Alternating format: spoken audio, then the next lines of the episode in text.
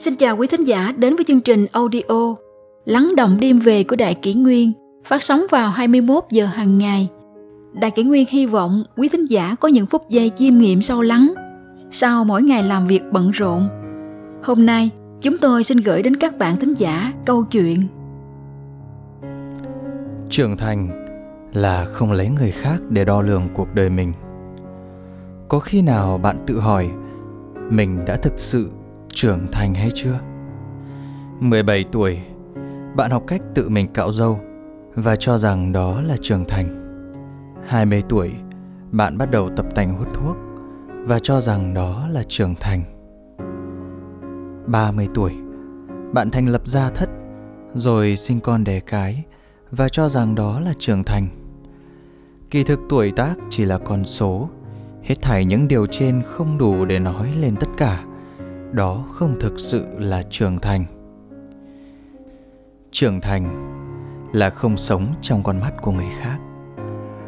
Có một chàng ngốc dựng nhà ở ven đường, làm được vài hôm thì có người đi ngang qua, thuận miệng buông cho một câu, không đẹp. Chàng ngốc liền vội vàng hỏi, không đẹp ở chỗ nào? Người qua đường nói, anh nên làm nhà quay về chính đông mới đúng, như vậy sáng ra có thể ngắm mặt trời mọc. Cha ngốc cho rằng có lý, liền phá nhà đi làm lại. Xây được vài hôm lại có khách qua đường buông một câu vu vơ. Nhà gì mà chẳng có đẳng cấp, đáng lẽ phải quay mặt về hướng Tây, như thế mới có thể ngắm cảnh hoàng hôn, cuộc sống mới đầy thi vị. Cha ngốc nghĩ ngợi một lúc thấy cũng đúng, nên lần nữa lại đập đi làm lại. Cứ như thế, ngày càng có nhiều người góp ý, khiến anh chàng cơ đập tới đập lui, làm xong lại phá, phá rồi lại xây, đông nam tây bắc, quay tròn tứ phía mãi mà chẳng có nhà để ở. Trên đây chỉ là câu chuyện vui nói về đạo lý làm người. Tuy nhiên trong cuộc sống cũng có không ít kiểu người như vậy, luôn sống trong con mắt của thiên hạ. Thấy một chiếc áo, ai đó bảo đẹp, họ liền mua. Ai đó chỉ là lỗi mốt, họ liền bỏ. Thậm chí chọn người yêu cũng cần phải trưng cầu ý kiến Họ tìm được công việc mà bản thân mơ ước, nhưng hễ thấy người khác chê rằng không có tiền đồ thì họ liền ngoan ngoãn nghe theo, cam phận làm công việc cũ cả đời. Trưởng thành là không ngưỡng mộ người khác. Trong cuộc sống có hai kiểu người, một là sống cho thiên hạ xem, hai là sống theo điều mình thích. Người thực sự trưởng thành chỉ sống cho chính mình xem chứ không sống cho người khác nhìn. Mỗi cá nhân sinh ra là một sinh mệnh độc lập không ai giống ai, hà tất phải ngưỡng mộ kẻ khác. Hãy sống cuộc sống của chính mình. Bài học thực tế dù nhiều, nhưng người lĩnh hội được lại chẳng có bao nhiêu. Trên thực tế, có rất nhiều người chỉ mong muốn trở thành kẻ khác. Thấy bạn bè tổ chức hôn lễ sang trọng lãng mạn, họ cũng mong muốn bản thân được như vậy. Thấy con cái hàng xóm đàn giỏi hát hay, lễ phép vâng lời, họ cũng thầm ao ước mãi không thôi thấy anh bạn kế bên nhà lầu xe hơi, trong lòng họ cũng khởi lên ham muốn. Ngưỡng mộ người khác đầu giúp ích được bản thân, mà cũng chẳng mang lại hạnh phúc chỉ bằng hãy tận hưởng cuộc sống của chính mình.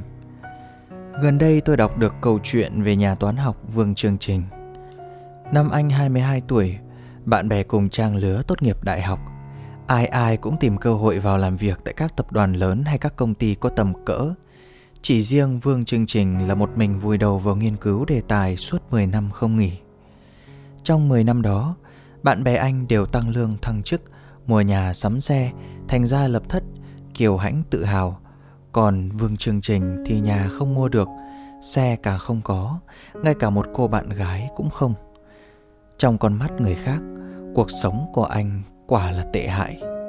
Tuy nhiên anh không hề hâm mộ kẻ khác, chỉ lặng lẽ sống cuộc sống của riêng mình, lặng lẽ theo đuổi đam mê của chính mình. Mãi đến năm 35 tuổi, Vương Chương Trình giải được hai đề toán khó nhất thế giới và trở nên nổi tiếng trong giới toán học. Sau khi kết quả công bố, hơn chục trường đại học danh tiếng của Mỹ cùng lúc mời anh về giảng dạy. Bao nhiêu năm qua đi, đến nay anh vẫn được mệnh danh là vua toán học vì không để thành tựu của người khác làm dao động, cũng không để hoàn cảnh bên ngoài chi phối, anh mới có thể làm nên thành tựu to lớn ấy.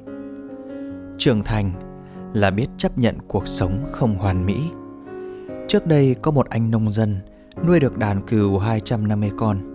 Hàng ngày anh ta đều lùa đàn cừu của mình lên đồi ăn cỏ, chiều xuống lại đưa đàn cừu ghé qua con suối ven rừng uống nước trước khi về nhà. Một hôm trong lúc bất cẩn, anh ta đã để lạc mất một con, nên cả đàn cừu chỉ còn lại 249 con. Đếm đi đếm lại con số vẫn là 249, khuyết mất một con, khiến đàn cừu không còn toàn vẹn. Anh ta đau khổ ngồi ủ rũ ở ven đường, chẳng còn tâm trạng để về nhà. Đến khi quá mệt mỏi, anh ta gục xuống ngủ mất từ lúc nào không hay. Tới khi tỉnh dậy mới ngỡ ngàng phát hiện gần nửa đàn cừu đã rơi vào miệng sói từ khi nào. Có rất nhiều người đều không thể lý giải chỉ vì một con số không tròn mà khiến anh ta đau lòng đến vậy. Thế gian vạn sự vốn chẳng có gì là toàn vẹn, con người ai ai cũng có khiếm khuyết nên mới cần theo đuổi sự hoàn mỹ, nhưng không nên lấy sự hoàn mỹ làm tiêu chuẩn để đánh giá mọi việc. Từ xưa tới nay, người không có người hoàn mỹ, việc không có việc vẹn toàn, cho nên người thực sự trưởng thành sẽ biết cách chấp nhận khiếm khuyết của cuộc sống Họ không truy cầu sự việc phải hoàn mỹ 100% mà truy cầu là 100% những điều mình mong muốn. Trưởng thành là biết khống chế bản thân. Một ngày, nhà vô địch quyền Anh huyền thoại Joe Lewis cùng bạn bè lái xe dã ngoại. Trên đường, vì nhìn thấy phía trước có sự cố nên Joe Lewis phải phanh xe gấp. Tình huống bất ngờ khiến chiếc ô tô phía sau đâm trúng xe của ông. Người tài xế tức giận bước ra khỏi xe chỉ vào mặt Joey Lewis mà hét lớn. Rốt cuộc anh có biết lái xe không vậy? Rồi ông ta vừa mắng chửi, vừa tung cú đấm vào Joe Lewis. Tuy bị người khác hành hung một cách vô lý, nhưng Joe không hề đánh trả. Nhóm bạn cảm thấy vô cùng khó hiểu nên đã hỏi ông rằng Hắn ta đã gây sự, lại còn ra tay đánh anh. Sao anh không dạy cho hắn một bài học?